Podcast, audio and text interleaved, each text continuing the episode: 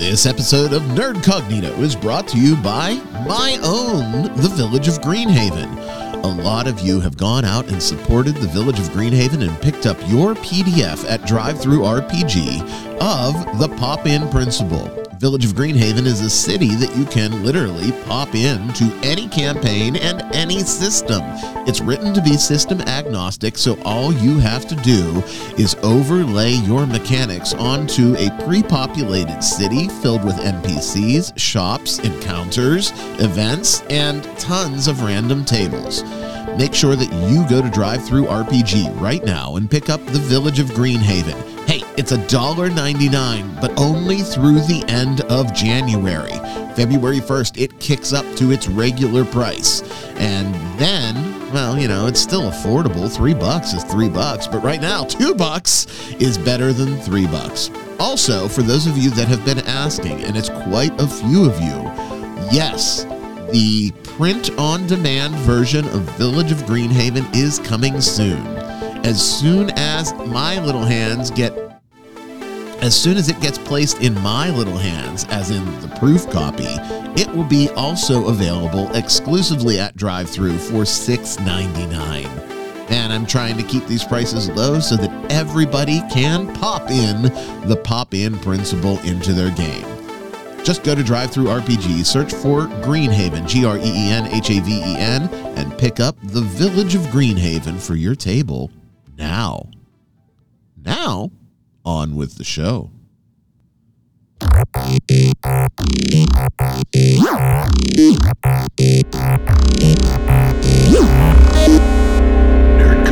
hey, hey, everybody. It is I, Ryan David, and welcome to yet another episode of Nerdcognito. It's a cold week for, well, for at least us, right? Uh, the, the East Coast is not doing good as far as cold, and then the Midwest is doing even worse, which means that one of my co hosts is freezing his mm, off. Anyway, hey, Kyle.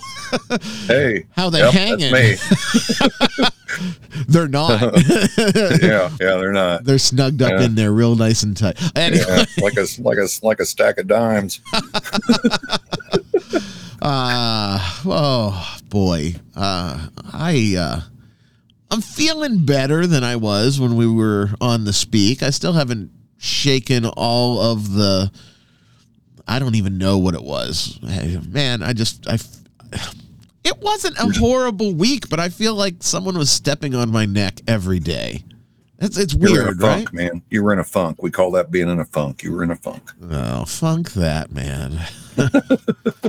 Wonder if Bert's in a funk. Uh, I, I see him making his way over here. Hey, Bert, what's going on? Uh, not too much, Ryan. How's it going? It's all right. It's all right. It, it's it's. I got some gaming in this week, which is good, but uh, there was some caveats with that. You know, life A heavy stuff happened. Um, Dad had another heart attack last week. Um, Uh, I'm sorry, man. it was it, eh, yeah at this point and, and again it's it's very cavalier but he's had so many right he's over 20 we, we, Wow. went, we went back historically and counted he is over 20 he has congestive heart failure and he has had it and outlived the doctor's estimate now by seven years like, like i'm a little desensitized to it but it doesn't still bu- you know it's not like it doesn't still bum me out because All right. there's going to be a time where it just can't go anymore, right? Yeah. So, ah, that Nobody lives forever. and uh, uh, Thursday night game at the at the game store. Uh, someone walked off with my fiend folio, Bert. Oh, that's a that's a fighting offense right there. I don't even know who it was. I know that their hair color had multiples, but I don't know who it was. I've got it down to one of three because I'm holding out hope and belief, and maybe this is naive of me, that it wasn't someone from my group because I've known those guys in that group for years. Not as long as I've known our core group, Bert, but Okay. going on uh let's see when did i move out here uh, going on almost 10 years so i would really hold out hope that it wasn't them because they've also had plenty of other opportunities to snag it Right. You did Uh, the usual thing, right? Check to make sure somebody pick it up with their books and all that I, nonsense. I sent a message out to our group and uh, everybody says no we don't we, we don't have it we don't know where it is i checked in with the store they don't know where it is um, Mm, yeah. it's it, it's it's one of those things and you know the cameras are on the magic cards and the cash register right they're not on the play tables right. Right. and and that's by my suggestion so um, it is it is what it is um, at least it was just a reprint that's that's kind of where i'm at Yeah. this week we've got uh, some stuff to talk about that I think is going to be an interesting chin wag. First up, uh, we're going to talk about independent player skill versus character ability and what lines distinctions and intentional sort of thoughts that you have to keep in the front of your head, both as a player and as a DM, apply to this scenario. Plus, it's a really interesting um, follow up to last week's talk about the fucking power gamers. um, then we have some news. I'm not disgusted at all by the news that this, of this week. What's wrong with me? After the news, we're going to give a peek to a friend of the show, Randy Nichols. You know him from Biggest Geekus. He wrote an OSR module called The Tragedy at Taigon's Falls. And we had a chance to to peel through this module and uh, we're going to talk about it and see if it has a place at your OSR table. Sound like a plan, guys? Yes. Coming. Well, before we dig into this player skill versus character ability thing, anyone have some sort of funny or humorous anecdote? Bert, funny story time. You go. Mi-Go. Okay. Um, No, not the Mi-Go. They're No, no nasty. Mi-Go. Mi-Gos are nasty, man. no, no. This takes me back to a second AD&D game that I played in. This was years ago, and um, the DM, you know, did a great job. Came up with, like basically wrote his own module. Came up with all these puzzles and riddles and things like that. And half of them we were struggling to figure out. And one guy said, "Well, my character's a genius. I have an 18 intelligence. He should be smart enough to know how to do this, even if I don't. Can I just roll for it?" Right. Uh, th- And and DM I think that's an interesting way to to approach it. What'd your DM say? The, the DM said, uh, no. He's like, if you're, uh, he's like, if your character is smart enough to figure it out, doesn't mean that he's not distracted by the rest of the party and their idiot tangents. That's a good answer. I don't know, Kyle.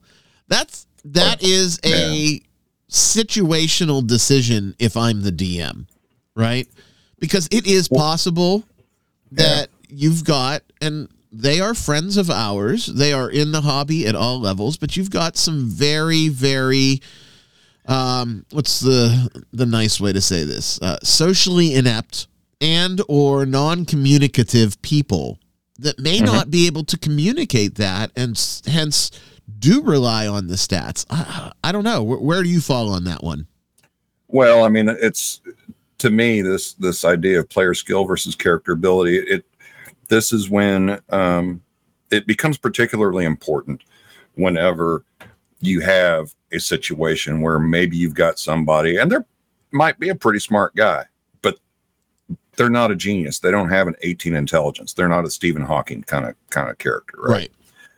As far as intelligence, And we goes. have to remember that an 18 is probably Yeah. smarter than Stephen Hawking.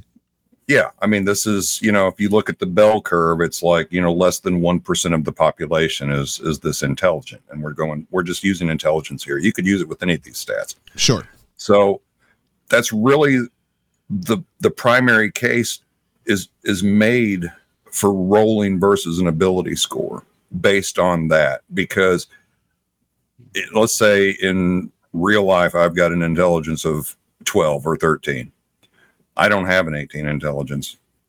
So if I've got a riddle or a puzzle or something and I can't figure it out there is in my mind there is a bit of a justification there. It's like well you don't have the skill but your character has the ability.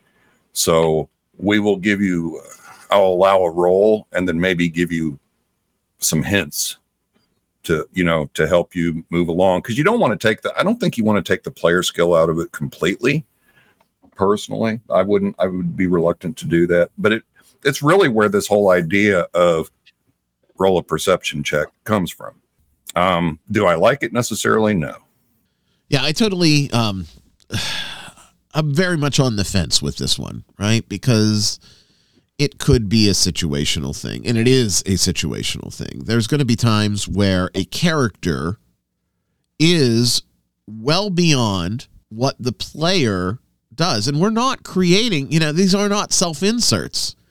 So it right. is feasible, specifically with the intelligence one, and also uh, like with the strength, right? Uh, I I could play a character that has a 16 in strength.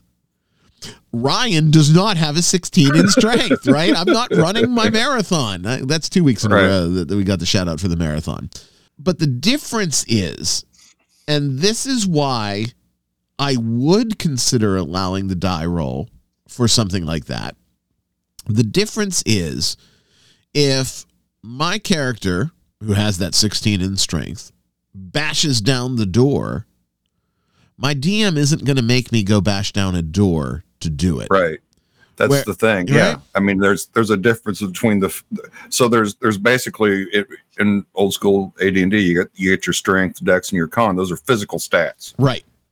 Whether your intelligence, wisdom, and charisma are more mental or intangible stats. So if you're allowing a die roll for strength to see if you can bend bars, lift gates, or you're allowing, um, you know, some sort of constitution uh, check of some kind, or you're shimmying uh, on the ledge of the castle without falling right, off, right? Or whatever, then you know, then I can understand how people default to, well, then I should be able to do the same thing based on something involving intelligence or wisdom or charisma. Charisma is another one uh, that where the player skill and the character ability can often be there can be quite a disparity there.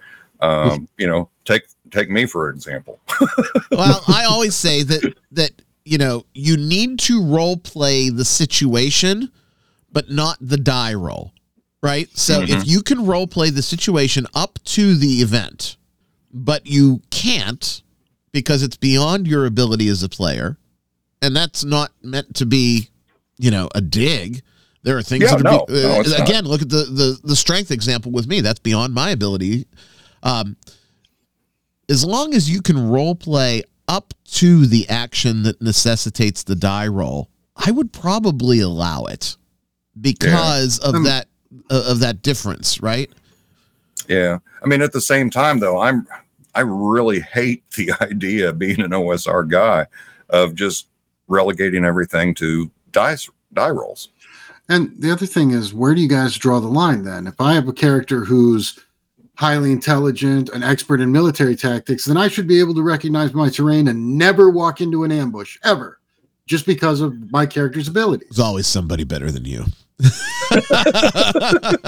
That, I mean, that, that's sort yeah. of. I mean, the, you know, if we're talking about player ability versus character ability, you know, once you yeah. create a character, you're like, oh, well, they're I could make an argument that I should never walk into an ambush because I'm a skirmisher. I've got a 16 yeah. intelligence. I've been studying and, uh, warfare since I was 10. You can. And, and I'm a 12th and on a 12th 12th level ranger based on right Bert? the die yeah. roll. Yeah, yeah exactly. and and that's yeah. where that's the other side of this where the die roll is important too because the die roll represents a lot of abstract factors. It is not yes, it's a die roll. And yes, it's based on your core stat that you might be rolling on. But the random nature of dice accounts for all of the other intangibles. Did a mosquito bite you on the neck and you were smacking it and you weren't paying attention and walked into the the whatever, right? Walked yeah. into the pit. You could be the most masterful scout that there is you're but you know if you're at the bar and the barmaid's flashing some you know you may miss something that was happening across the room because you were focused on two more important things at the time so right I don't know. Um, Yeah, Bert brings up a good point though, and that's that's the other part of player skill versus character ability. We we tend to think of that automatically as your attribute scores, right? Well, he's got an 18 intelligence and I don't, so how do we resolve that? The other part of that is also the characters living in a sort of pseudo medieval fantasy world. There are certain things that they're going to know how to do that as modern people living in the 21st century, we don't know how to do. Um, you know, it, it's kind of a given that, at least in the OSR, that everybody can kind of ride a horse. right. Well, maybe not every, but n- maybe not everybody in real life, you know, can ride a horse. Well, wasn't riding actually a skill in second edition? If I'm It was in second Yeah. edition, yeah, but I'm talking, I'm talking about know, pre-second I know, edition. I You know. know, if there were certain things that everybody could just, you know, they knew how to use a rope. They knew how, you know, they could tie knots. They could ride a horse. Um, they could, they could build a fire out, you know, out in the wilderness. You know, as long as the conditions weren't poor for for fire building, that sort of thing. sure. And then uh, there's also things that are assumed based on class too. It's assumed that Right. if your fighter gets armor, he's going to know how to put it on. If Right. you're, uh, you know, if Yeah. you're, uh, so it's it's it's it's kind of a it's kind of a weird thing to me because I, I really don't like the idea of just going to dice mechanics to resolve everything because I think that goes against the spirit of the OSR. But then there are times when it's like, well, how else do you resolve the situation? Well, you know, then we've got to look at things like puzzles. If if we don't have the flexibility as dungeon masters to say yes sometimes and no sometimes, why bother putting a puzzle in? Your wizard will always solve the puzzle, theoretically, right? Yeah. Yeah, well, I mean that's a good point. Why bother putting traps in? Your rogue should always find the traps, right? Yeah, So Yeah. you have to be, as is the case with most things when you're running an OSR game, you have to be very flexible and remember, uh, uh, man, this keeps coming. This phrase keeps coming up. It's rulings, not rules, right? Yeah, yeah, We said it It on the really is. speakeasy. We said it before the show when we were just bullshitting off the air. And it's coming up now. As a dungeon master, your core responsibility is to make rulings and not rules when you're running your Right. game. Yeah. Um, I can tell you for sure that when I started playing and I was young, so this I started playing in 79. So we're we're talking early 80s here. We didn't have this disconnect between player skill and character ability. If we as players couldn't figure out the riddle, then we just didn't figure out the fucking riddle. And And it didn't it didn't matter what the wizard's intelligence was or what anybody else's intelligence was. We just we never got it. That's just how we played. and with a riddle, I think that's the right call. I, I absolutely do think that that is the right call. Um, I also think that the DM has a core responsibility not to place behind that riddle something that is game breaking, right? Right. It Right. should provide an advantage or a disadvantage, but it should not be a primary motivator or a factor in the character's ability to successfully navigate an adventure.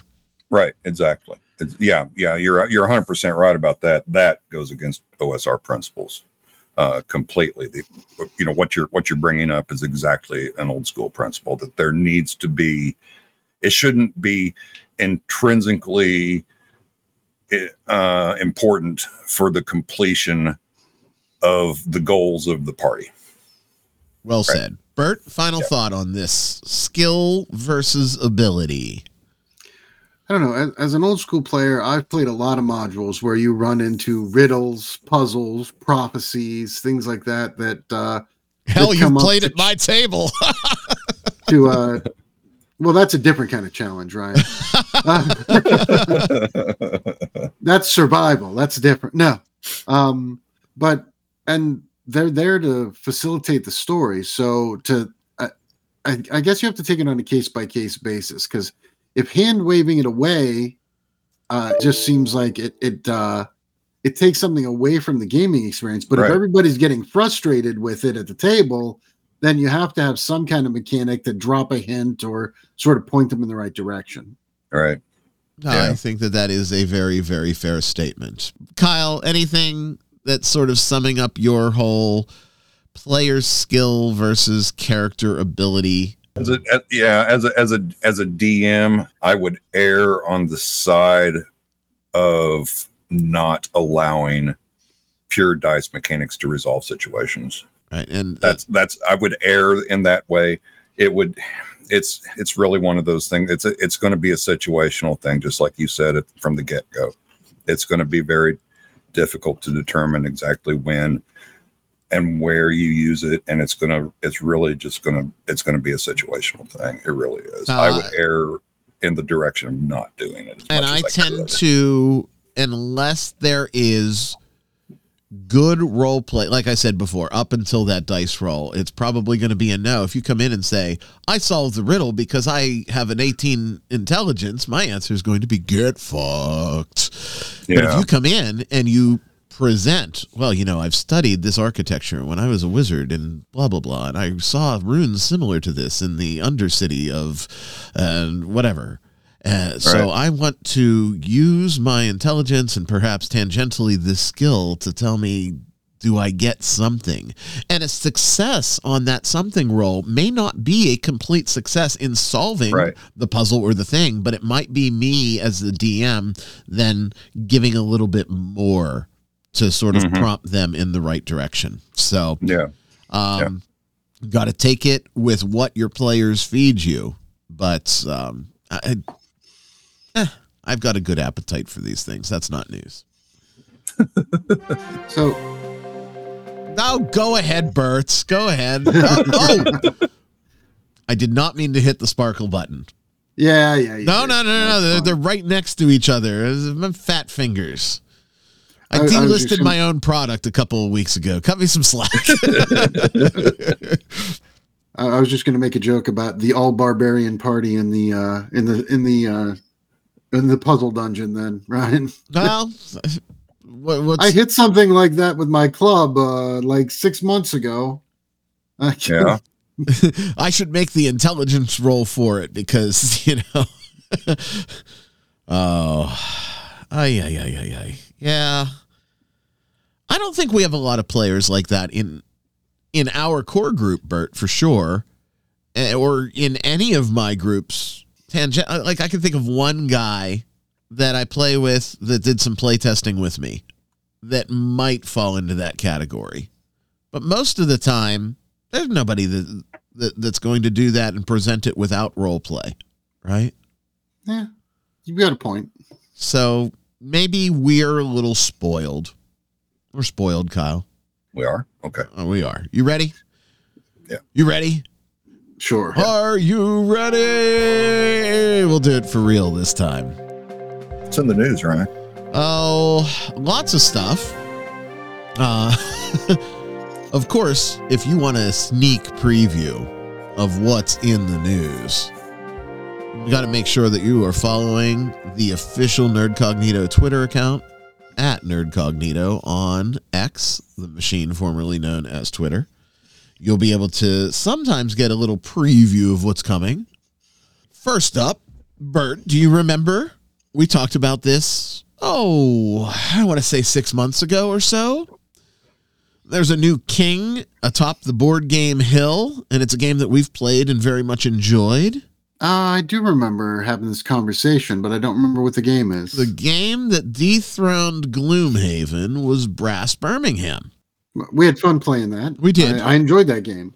Yeah, we should we should pull it out again. It's been a long. We should. Uh, yeah, it's been a minute. uh, Roxley designer Gavin Brown says he has a yet unnamed board game that may or may not be a sequel board game to Brass Birmingham as his current top priority with a Kickstarter targeted for 2024, late 2024. So we're we're legitimately almost 2 years out from actually seeing this game. Okay.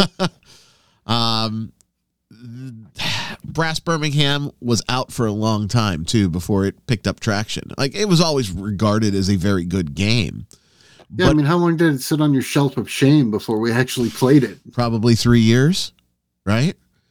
I, I Kyle, it's terrible.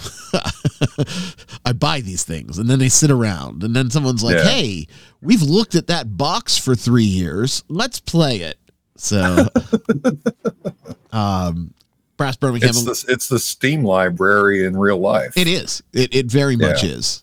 Uh, Brass Birmingham released in 2018. So there you go. That's when I bought it, Bert, and we played it in 2022. So I believe you're four right, yeah. years. So four Yeah. years. Uh, Ages like a fine wine. It actually was a fun game, Kyle. It was pretty interesting. Yeah. Yeah. I, I want to know when Ryan is going to open that Batman game he's had on the shelf for 10 years. never, never. Uh, if someone wants a Batman Gotham City Chronicles Kickstarter all in super deluxe pledge, I have one that's sealed. So it's got hundreds of miniatures, Kyle, which is the other reason why I'm not opening it because I'll Right. never get them all back in the box. Um, Ryan David, Ryan David, you should open the Batman box now. No, no, no, Bane, no. And by box, Bert means boxes. There's about eight of them. the one I do want to open though is the Batmobile, right? Because it, it's it's a board game Batmobile, but it's actually a full scale functional rolling model of the Batmobile because you know there's a reason it was a five hundred dollar Kickstarter. um. Anyway, Brass Birmingham, which is itself a sequel to Brass, or now called Brass Lancashire, um, it might be getting another look in the in the near future. Quote: We're not quite ready to share what our next Brass sequel is, but it's our current top priority for development in 2024. Slated to be our next Kickstarter, which we plan to launch Q4 2024. Yeah, wh- why? I would be sitting on this too. You got the number one board game in the world. You're still Yeah. selling it. It's still reprinting. Yeah. Wait till it slips, right? Wait till it slips. You got Yeah. it. That's what she said. Yeah. Man, I hate when it slips. It's so demoralizing. Anyway, Yeah. Jesus. you know, I guess it shouldn't be demoralizing because it's particularly moist if you're having. Anyway, Uh, Ryan, Ryan, Ryan. uh, Moist. It's moist. Keep see. Bane agrees with me. What's next in the news, Ryan? I once was in this nice, fine lady. Ryan. I destroyed her when I slipped from one to the next. Oh, that's enough. Can you say prolapse? Oh, my head hurts. What is next in the news, Ryan? uh, I, I'm sticking on the. God, that's probably the worst thing that I've said in a really long time.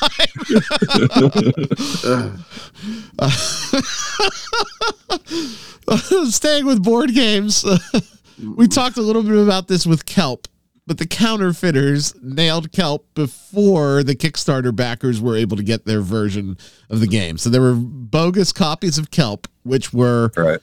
um, from all accounts, very nice bogus copies of Kelp uh, that came out before the actual game did. Uh, looking at this top down, there are a lot of board games that are getting smacked by it, including there is the big apiary, which is out right now, which I actually looked at. I almost bought it the other day, Bert. I really did. I, I was I was very tempted. And then the the sequel to Wingspan, which I won't be buying because she's a woke fuck. Wyrmspan, obviously dragons, right? They're already popping up on Google Marketplace. um, so you're able to find these before, in some cases, with Wyrmspan, before the game is actually out. And with Apiary, it's it's big right now. They are uh, really clobbering the board game market. Quote, we don't have a good solution for counterfeits on alternative marketplaces, as in other than their own. This is uh, Jamey Stegmaier of Stonemaier Games. Even if we include components that are difficult to replicate, the customer doesn't know until they've already purchased the products. And counterfeiters are using real photos of the game in their online listing. So let's say you've got custom meeples. The Chinese counterfeiters might put in cubes, right? Right. Functionally, it's the same game. And in the case of Kelp, the counterfeiters had spot on direct translations of, of what was there, which leads me to believe, you know, China, one for you, one for us, one for you, Mhm. one for us off the line. We know that's how that happens. It happens everywhere. It happens with handbags, it happens with shoes.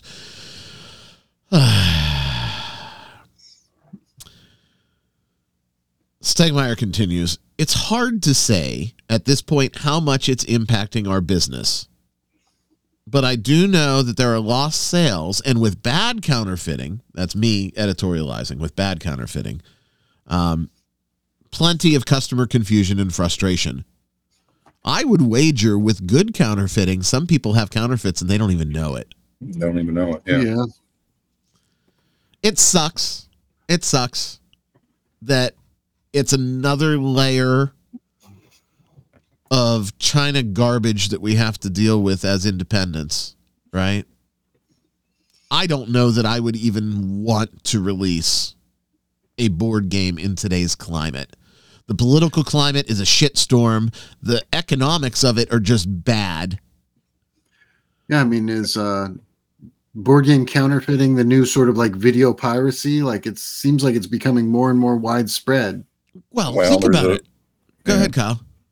No, the the market for board games has expanded so much over the last few years that now it's financially feasible for the counterfeiters to try to take advantage of it. Whereas before, maybe it wasn't so much. Right. And Yeah. if you target a hundred, hundred and fifty dollar, two hundred dollar board game and counterfeit it and bang it out at seventy five bucks, Yeah. you know, you're you're making good coin at that point. Because if my conspiracy theory is true and it's coming off of the same production line, China ain't paying any of those production costs. The independents and the game studios are paying Yeah. the full co- production costs. So they are effectively paying to counterfeit their own products. Their own stuff. Yeah, Mm. exactly. I mean, you know, it, it, it sucks, but from a counterfeiter's point of view, that's the brilliant part of it, right? I Right. can't disagree with that. And we've got like no overhead. You're footing the bill, and we're going to rip you off. It's It sucks. It sucks. It's a, it's a kick in the balls for the in, for the indies. It really Absolutely. is. It really is. that's why when possible and i get it there are some games especially if they're mass market releases but big price tags where you're going to get a significant significant savings going third party marketplace but when Mhm. possible especially in the board game world buy it from your local FLGS because you know that's coming from direct distribution or buy it direct from the publisher itself. Right. You know, Yeah. that's that's the only way that you can get around it. And is it worth saving a couple of bucks to support the counterfeiters? Absolutely not. Uh, No. it, it might No. seem tempting to to go and look for these things. I when we talked about it before, I I sort of tongue in cheek said, "Well, maybe I should go look for kelp." Um, no, no. If if you do that, then the creators no longer have incentive to create, and and then it dries up, and we're back to having board games be six feet of shelf space in Kmart. I just dated Yeah. myself. At least you didn't say hills. No, no. Uh, Kyle, did Hills make it all the way over to you? Never heard of it. Okay. Well, I mean, we've got hills. You know, there's a lot of hills. Hills Department Store. And never heard of hills. It was a tri state department store chain that was spectacular. Oh, my goodness. Oh, Mhm. The hills were spectacular. they had a, a little snack kiosk up in the front. Always smelled like popcorn and ices. They had the most delicious hot dogs. I learned one of the most valuable lessons from my grandfather at the Hills lunch counter. When I was a child, uh, my parents were very uh, yuppie professionals, right? Uh, so I was generally raised tangentially with my parents and my maternal grandparents. And there was a hills down over the hill from where my grandparents lived. Yeah. And every Wednesday we would go down and I would have a hot dog and an icy with my grandfather. And then I would play the video game that was there and we would walk through the toys section. Sometimes I would get a toy, sometimes I didn't. And then we would, you know, we, he called it we would go we were going down the street. Then we went down the street, we went to Radio Shack. And then we went to Wendy's to get a frosty. And then on the way home from Wendy's, we drove by the junkyard and looked at all the scrapped cars. So, um, at the Hills lunch counter, I finally said, "Why? You know, I want to go to Hills. I'm going to go." No, no, no, no, Ryan. We have to go to Hills on Wednesday. Wednesday was Senior Citizens Day. They got a free icy and a hot dog on Wednesdays. and he sat me down and he said, "Now, here's why." And he showed me the sign: free hot dog and icy on Wednesdays for senior citizens 55 and older. And he looked at me and he said, Ryan, everything tastes better when it's free. It was one of my youngest memories, but I very specifically remember that phrase. And you can bank that that phrase is accurate. When your friends take you out to dinner, everything tastes better when it's free. When you uh, get a free prize by using the the mobile app of whatever it is that you're driving through. Everything tastes better when it's free. When that knockout redhead finally s- giggles and opens her apartment door, everything tastes better when it's free. Ryan, Ryan. Anyway, uh, Henry Cavill. You are you are in a mood today. I am. I don't know what the mood is, but it's certainly better than it was yesterday. Certainly better than it was earlier this week. Let's shift gears. Hey, this news story got flagged for inappropriate content on Twitter. Did you know that? No, what I is it? did. Uh, Kyle did. Uh, the funny thing is, Bert, there's no freaking inappropriate content in it at all. They flagged the image. Someone, someone is having a report fest with us on Twitter right now. Ah, Um, it's going to be even more funny when you hear what the story is. Highlander reboot starring Henry Cavill set for a 2026 release. well, is he naked like he was in The Witcher? Like, did you release media or something? I released a screen grab of the headline with the associated uh, Christopher Lambert Sean Connery DVD title that is up and available. There ain't nothing, nothing sensitive about this media content, but um, it's you know tis the way of the world. When the leprechauns and the skittle hairs get all in a tizzy, they do what they do and we keep surviving and it keeps driving them crazy um Uh, that's why I'm so glad to be out here in the wilderness. i i don't i do envy you sometimes bert believe me i do uh speaking of this spring i think you me and the little dude should go fishing but that Absolutely. that's that's an aside anyway. I've got like 10 places I can take you guys that are great for kids to go fishing. spectacular. Spectacular. Uh 2026 bert. We uh we putting the cart before the horse on this one a. It is a highlander reboot. B it's henry cavill. Nothing gonna last till 2026 Yeah. Yeah, that poor guy's had so many projects canceled. It's ridiculous. I mean, I think he would be a good representation in the Highlander franchise.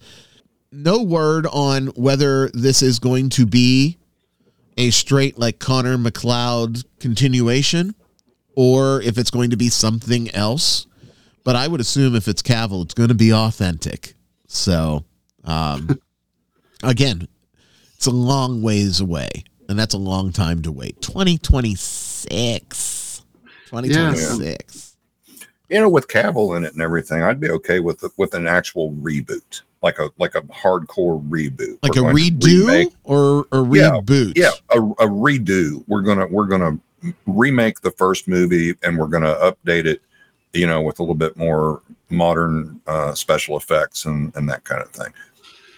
I, I would be okay with that. I know I'm going to get same story. shit for this, but the first Highlander, it had some not so great moments and some cheese in it, right? Yeah. Oh, yeah. Yeah, Yeah, it did. It did. It was- Came out in the at- 80s. Everything in the 80s had that. And let's not even talk about Highlander 2. Oh, you know what? I never saw that. I've never seen anything past one. Oh, Don't you know when they released Highlander 3, they said Highlander 2 didn't happen? Yeah, uh, right, right. Yeah, and and Sean Connery's in Highlander too, right? He shouldn't be. Even Connery couldn't pull that out of the fire. Yeah. I did watch the TV series. I, I saw did some of not. that. I did not. I know a lot of people that did follow it, and they followed it pretty fervently. I did. I did too. Uh, for the first several seasons, anyway. The first season was a little weak. The second and third seasons were were much stronger. Give me a thirty second sell on it because I'm I'm I'm digging for new stuff Oh, to God. watch. dude. It's been so long since I've Okay, watched it. all I don't. right. I don't know. It's it's probably. I mean, you know, I'm looking back at it through the eyes of nostalgia. I don't. I don't even know if it holds up today or not. I haven't revisited any of A it. lot of I stuff doesn't. it at the time. a lot of Yeah. stuff doesn't. I I watched T two this week because when I'm angry, I like seeing androids destroy humanity. Okay. Um, and I always remember being a bigger fan of the original Terminator.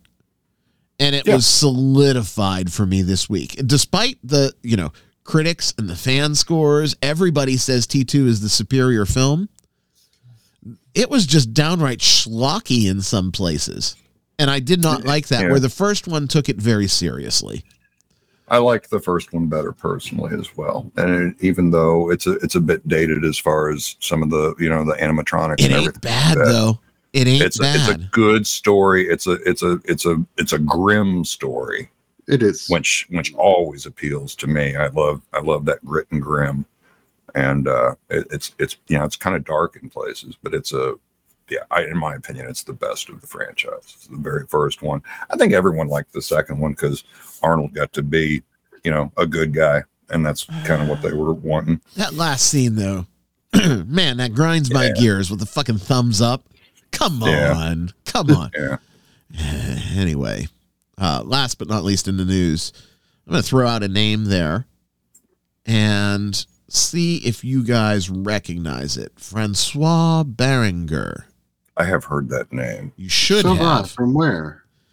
He is, for lack of a better term, the best and most published modern Lovecraft artist that's still out there. Okay. Okay. And he is releasing his fourth collection of Lovecraft work, The Dunwich Horror. And it is just downright beautiful. Hmm. I do love Lovecraft. It is Well, a full on art coffee table book that Interesting. that includes obviously the Dunwich Horror and his text of the note. spectacular, spectacular art. If you haven't seen his stuff before, just you know, go to the big bad Amazon and look it up. Uh, his Lovecraft stuff is top notch, and not for nothing. Uh, you know that I am a huge fan of the Fantasy Flight Lovecraftian art because their style that their team of artists has been able to pull off is arguably the best Lovecraft visuals that we've seen. Bert, you know this. We played those games a lot. Sure. I mean, I think that they do a great job with that. I mean, you know, and I His know we're stuff gonna, is better. we're going to catch a lot of hell talking about Lovecraft. And yes, Lovecraft as a person was trash, but what artists do with his work is amazing. Eh, Lovecraft wasn't trash. Lovecraft was a man in his time, and we we have to just ignore that. We we we have to accept that. Two hundred years from now, people are going to say Ryan David was trash. He liked that AI shit. People say that right now, Ryan. I was going to say people are saying that today. Fuck you both. That's the news. Go check out this book, The Dunwich Horror. Um, free plug for him, but it is beautiful. $30 coffee table book. Uh, but if you're a fan of art and you're a fan of Lovecraft, it's it's spectacular. All right. Now that we're winding down from the news, we're going to close out today with a look at a new module for the OSR. Uh, full disclosure, we like the guy that wrote this. Uh, Randy Nichols, you know him from his many appearances as a guest here on Nerdcognito and or the Saturday Speakeasy has published his OSR module, The Tragedy at Taigon Falls. It's an intro level module, uh, two to four, right? That can be slotted into just about anything like OSE. I mean, that's where I would put it. If I'm going to run Randy's module, the whole time I was reading it, I saw myself dropping it into OSE. But um, Bert, give us the the Bert summary. Well, I mean, it's basically a uh, a setup for uh, a dungeon exploration. Right. Uh, you know, it's got there's a lot of like lore and legend and backstory that he that he does at the beginning, but basically, it's a setup for a dungeon exploration for your party to take on. It's a straight up dungeon crawl at its core. Right. mm-hmm Well, yeah, I I wouldn't I wouldn't call it a straight up dungeon crawl. Really? I think that's it. Yeah, I wouldn't, and I think I think that's its focus, and I think that's in it. It is a its intent, hmm but I don't think I would call it just a straight up dungeon crawl. It's not like some of the old school modules where you open it up and it's like here's the entrance, here's the here's room one, you know, where all the rooms are numbered and all that kind of thing. This is actually Mm. set up where the players are going to I don't want to give too much away, but essentially let's say like caravan guards, guard, guarding transportation of some goods, Right. right? And depending on the player choices, it's probably going to turn into a dungeon crawl, but it doesn't necessarily have to. Okay, that's fair. And That's fair. Yeah. I, mean, I want to give Randy there. props too on the front end. His narrative and descriptions of Mm-hmm. some of the players from a background or a as they would appear in the module perspective is presented on the front end and i like that a lot because then when you get to the juicier bits in the actual module you have a point of reference for how these people would think act Right. talk that sort of thing so Right, I think it, it's dungeon crawl plus how's that Yeah. Yeah. Yeah, and I don't think I, I think that he you're right on with that, Kyle. It doesn't necessarily have to be a dungeon crawl, but ultimately, hopefully, your Yeah. goal is to get your party into that dungeon and moving around. Yeah, that's that's the intent, but it's but it's not like Tomb of Horrors where if you walk up to the to the door uh, and the players say, "Yeah, we're not we're we're not going to go in here," then what do you do? You know, at that point the game just ends. Uh, you know that that early you put that module aside, you do something else. this here, this here, you you you've actually got stuff that you can work with to to still have an adventure when you don't necessarily have to have to do this. It's one of the great things about it actually is because it's a little bit more wide open than just your classic dungeon crawl. I was a little I'm I'm 100% honest here. When I first read through it, I was a little put off by the lore dump at the beginning. really It, I thought there was a lot. I thought there I was thought a lot. that there was a lot, but I like that sort of thing. So maybe I gave it a pass because I I felt like maybe it was a for me. This is the initial reading. My initial reaction was this is too much, but then when you actually get into the map and the dungeon crawls and and like you were saying with the NPCs and everything, and you start to see motivations and everything, then now I understand why it's there, and so and so I'm I'm a much better place with it personally. Yeah, I think it makes it makes a lot of sense to have that kind of lore dump uh, once you actually read through the whole thing. But my initial reaction reading the first two or three pages was like, man, this is going on a little long. Um, but it, but if you do purchase it, if you do, if you do read through it, read it through to the end, and then it all kind of comes together into a co- cohesive whole, and it makes a lot more sense. Yeah.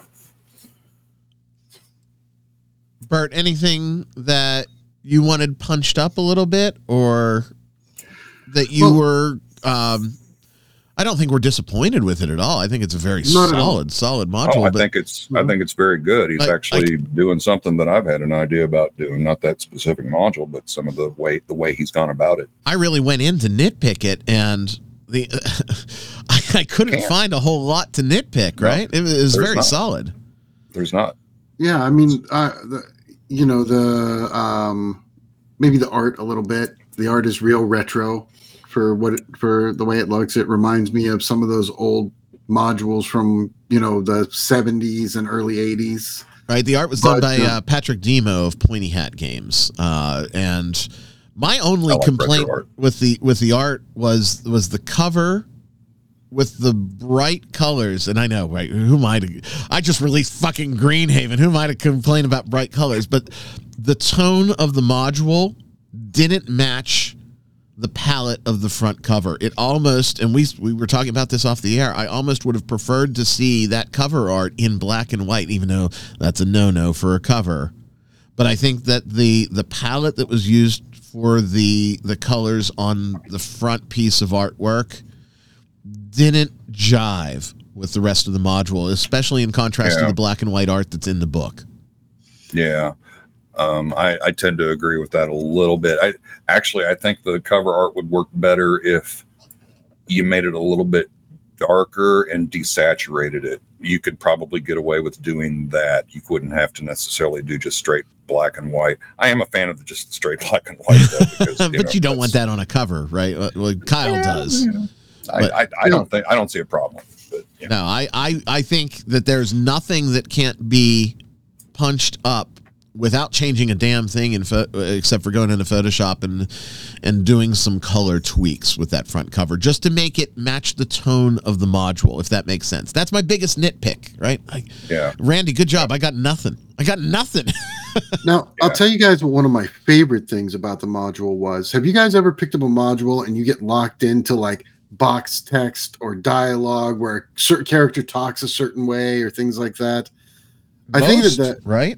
Most, of them. a lot of them with with this here he gives you here's the information that this character will give to the players if they ask these questions it'll give them this information but he leaves you as the dm agency on you know how that character gives them the information what he actually says like you're not locked into like a dialogue menu or dialogue choices Right. it just says here's the Yeah. information that they'll get out of him if they talk to him and then how that conversation goes opens things up for you as the DM to make that NPC your own. Right?